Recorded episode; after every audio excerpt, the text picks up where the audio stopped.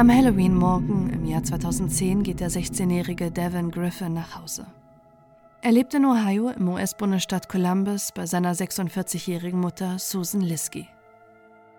Seine Eltern sind geschieden und seine Mutter hat einen neuen Mann gefunden, William Liskey. Zusammen mit seinem 23-jährigen Bruder Derek leben die vier gemeinsam in einem Einfamilienhaus in einer ruhigen Wohngegend.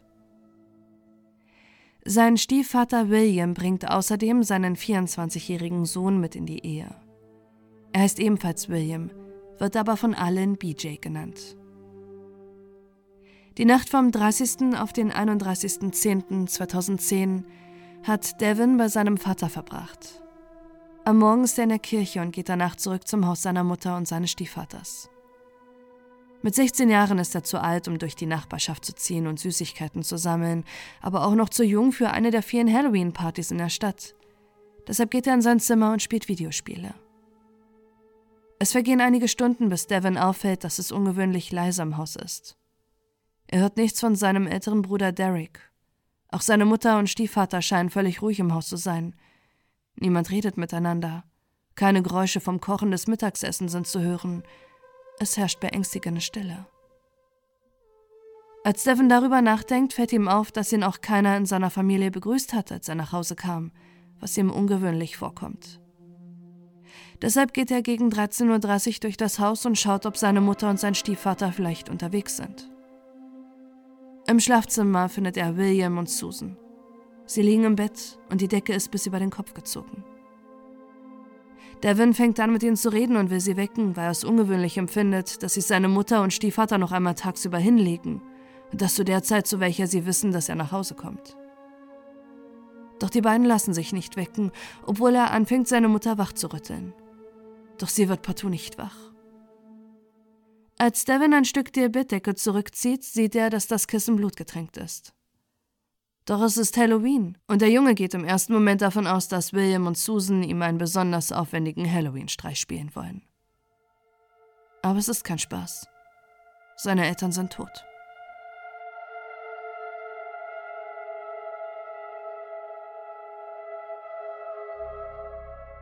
Als Devin begreift, was dort in seinem eigenen Zuhause passiert sein muss, steht der Junge unter Schock und rennt in Panik auf die Straße, ohne vorher zu schauen, was mit seinem Bruder Derek ist. Auf der Straße ruft er seine Tante an, die die Polizei verständigt. Für das Ermittlungsteam bietet sich am Tatort ein grausames Bild. Überall ist Blut. So viel, dass die Polizei es schwer hat, die Todesursache festzustellen. Sie können anhand der Brutalität der Verletzung kaum feststellen, ob die Eltern erschlagen oder erschossen wurden. Außerdem wurde Susan Liskey vergewaltigt. Und noch eine weitere grausame Entdeckung muss die Polizei machen. Auch der 23-jährige Derek wurde in seinem Zimmer ermordet. Die Taten sind so brutal, dass für das Ermittlungsteam feststeht, dass aus bloßem Hass gemordet sein musste. Doch wer soll so viel Wut in sich haben, um diese grausame Tat zu begehen?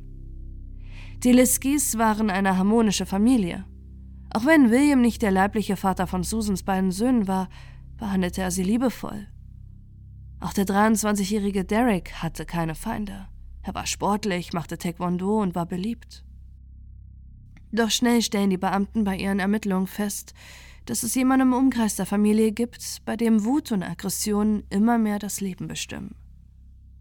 Der 24-jährige BJ, der Sohn von William Liskey.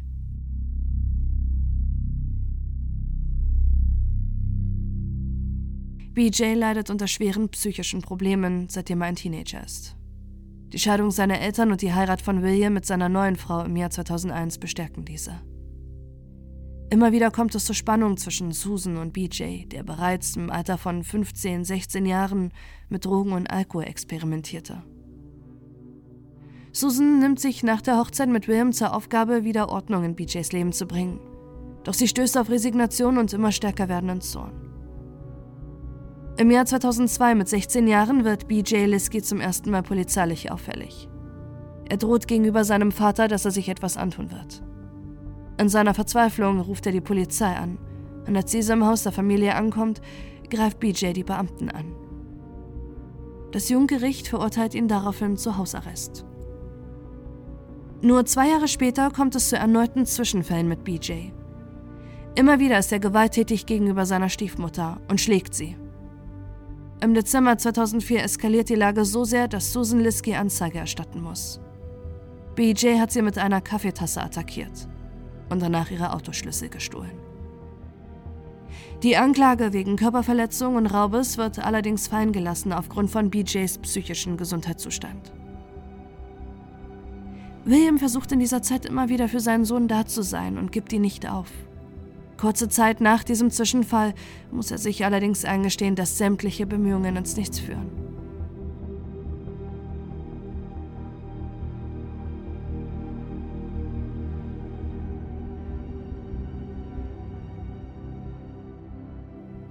Als BJ 18 Jahre alt ist, wirft er seinen Sohn aus dem Haus, da er erneut versucht hat, seine Stiefmutter während des Duschens zu attackieren.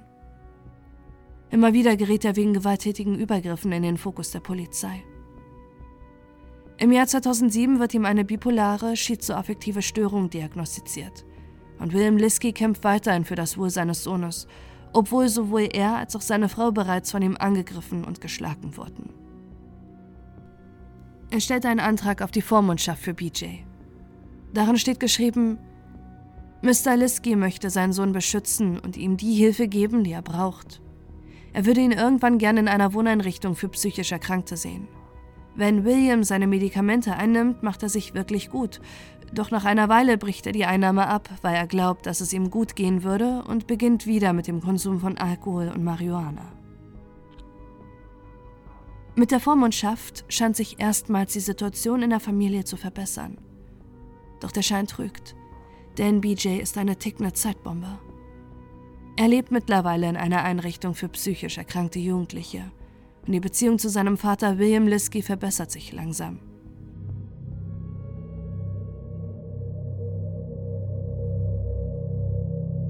In der Woche vor Halloween im Jahr 2010 nimmt sich William Urlaub.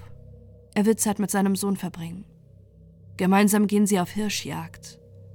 Während des Ausflugs führt William mit BJ auch ernstere Gespräche und redet darüber, dass er und seine Frau sich von ihm bedroht fühlen. Am 30.10.2010 kehren die beiden von dem Ausflug zurück. Eigentlich war es wegen des Übergriffs auf William und Susan Liskey nicht üblich, dass BJ in ihrem Haus übernachtet, doch an diesem Abend machen sie eine Ausnahme. Die Liskeys sind an diesem Abend bei ihren Nachbarn verabredet.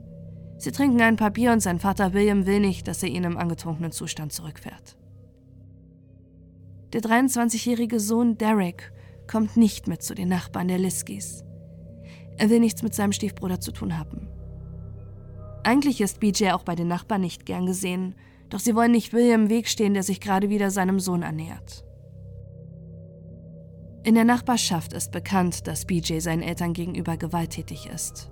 Auch die Nachbarn terrorisierte er, und er steht im Verdacht, die Haustiere von ihnen gefoltert und getötet zu haben. Eindeutig nachweisen können sie es ihm allerdings nicht, und William Liskey versichert ihnen, dass sein Sohn nichts damit zu tun haben würde. BJ würde nie jemanden verletzen, sagt er seinen Nachbarn, in denen immer wieder die Sorge wächst, dass der bedingungslos liebende Vater die Gefahr nicht erkennen würde. Die Nacht zu Halloween verbringt BJ im Haus der Familie Liskey und schläft auf dem Sofa im Wohnzimmer. Gegen Mitternacht legen sich alle zu Bett. Nur Devin ist nicht da, weil er bei seinem Vater schläft. Am nächsten Morgen ist Devin gegen 9.30 Uhr ein erstes Mal im Haus der Eltern, allerdings nur für ein paar Minuten, um sich ein frisches Hemd für die Kirche anzuziehen. Dabei stellt er fest, dass BJ die Nacht im Haus verbracht hat und er auch der Einzige ist, der ihn begrüßt. Ungefähr fünf Minuten verbringt Devin im Haus mit Umziehen. In der späteren Aussage gegenüber der Polizei merkt er an, dass sein Stiefbruder ihm merkwürdige Fragen stellte. BJ erkundigt sich, was er tun würde und wie lange er weg sei. Sein sonst so oft bedrückt wirkender Stiefbruder scheint regelrecht euphorisch und glücklich zu sein, was Devin auffällt. Danach geht er zur Kirche und entdeckt erst Stunden später die leblosen Körper seiner Eltern, als BJ bereits lange weg ist. Gegen 6.30 Uhr am Halloween-Morgen vernehmen die Nachbarn der Liskys Geräusche, die wie Schüsse klingen. Devins älterer Bruder Derek hat das letzte Mal am 30.10. um 14.02 Uhr sein Handy benutzt. Die Polizei findet ihn mit einem Hammer erschlagen in seinem Zimmer. Und die Tür ist abgeschlossen. Es ist also nicht ausgeschlossen, dass Derek als erster der Liskey-Familie bereits am 30.10.2010 getötet wurde. Am Morgen des 31.10. tötet BJ dann seinen Vater mit fünf Schüssen sowie seine Stiefmutter mit drei Kugeln.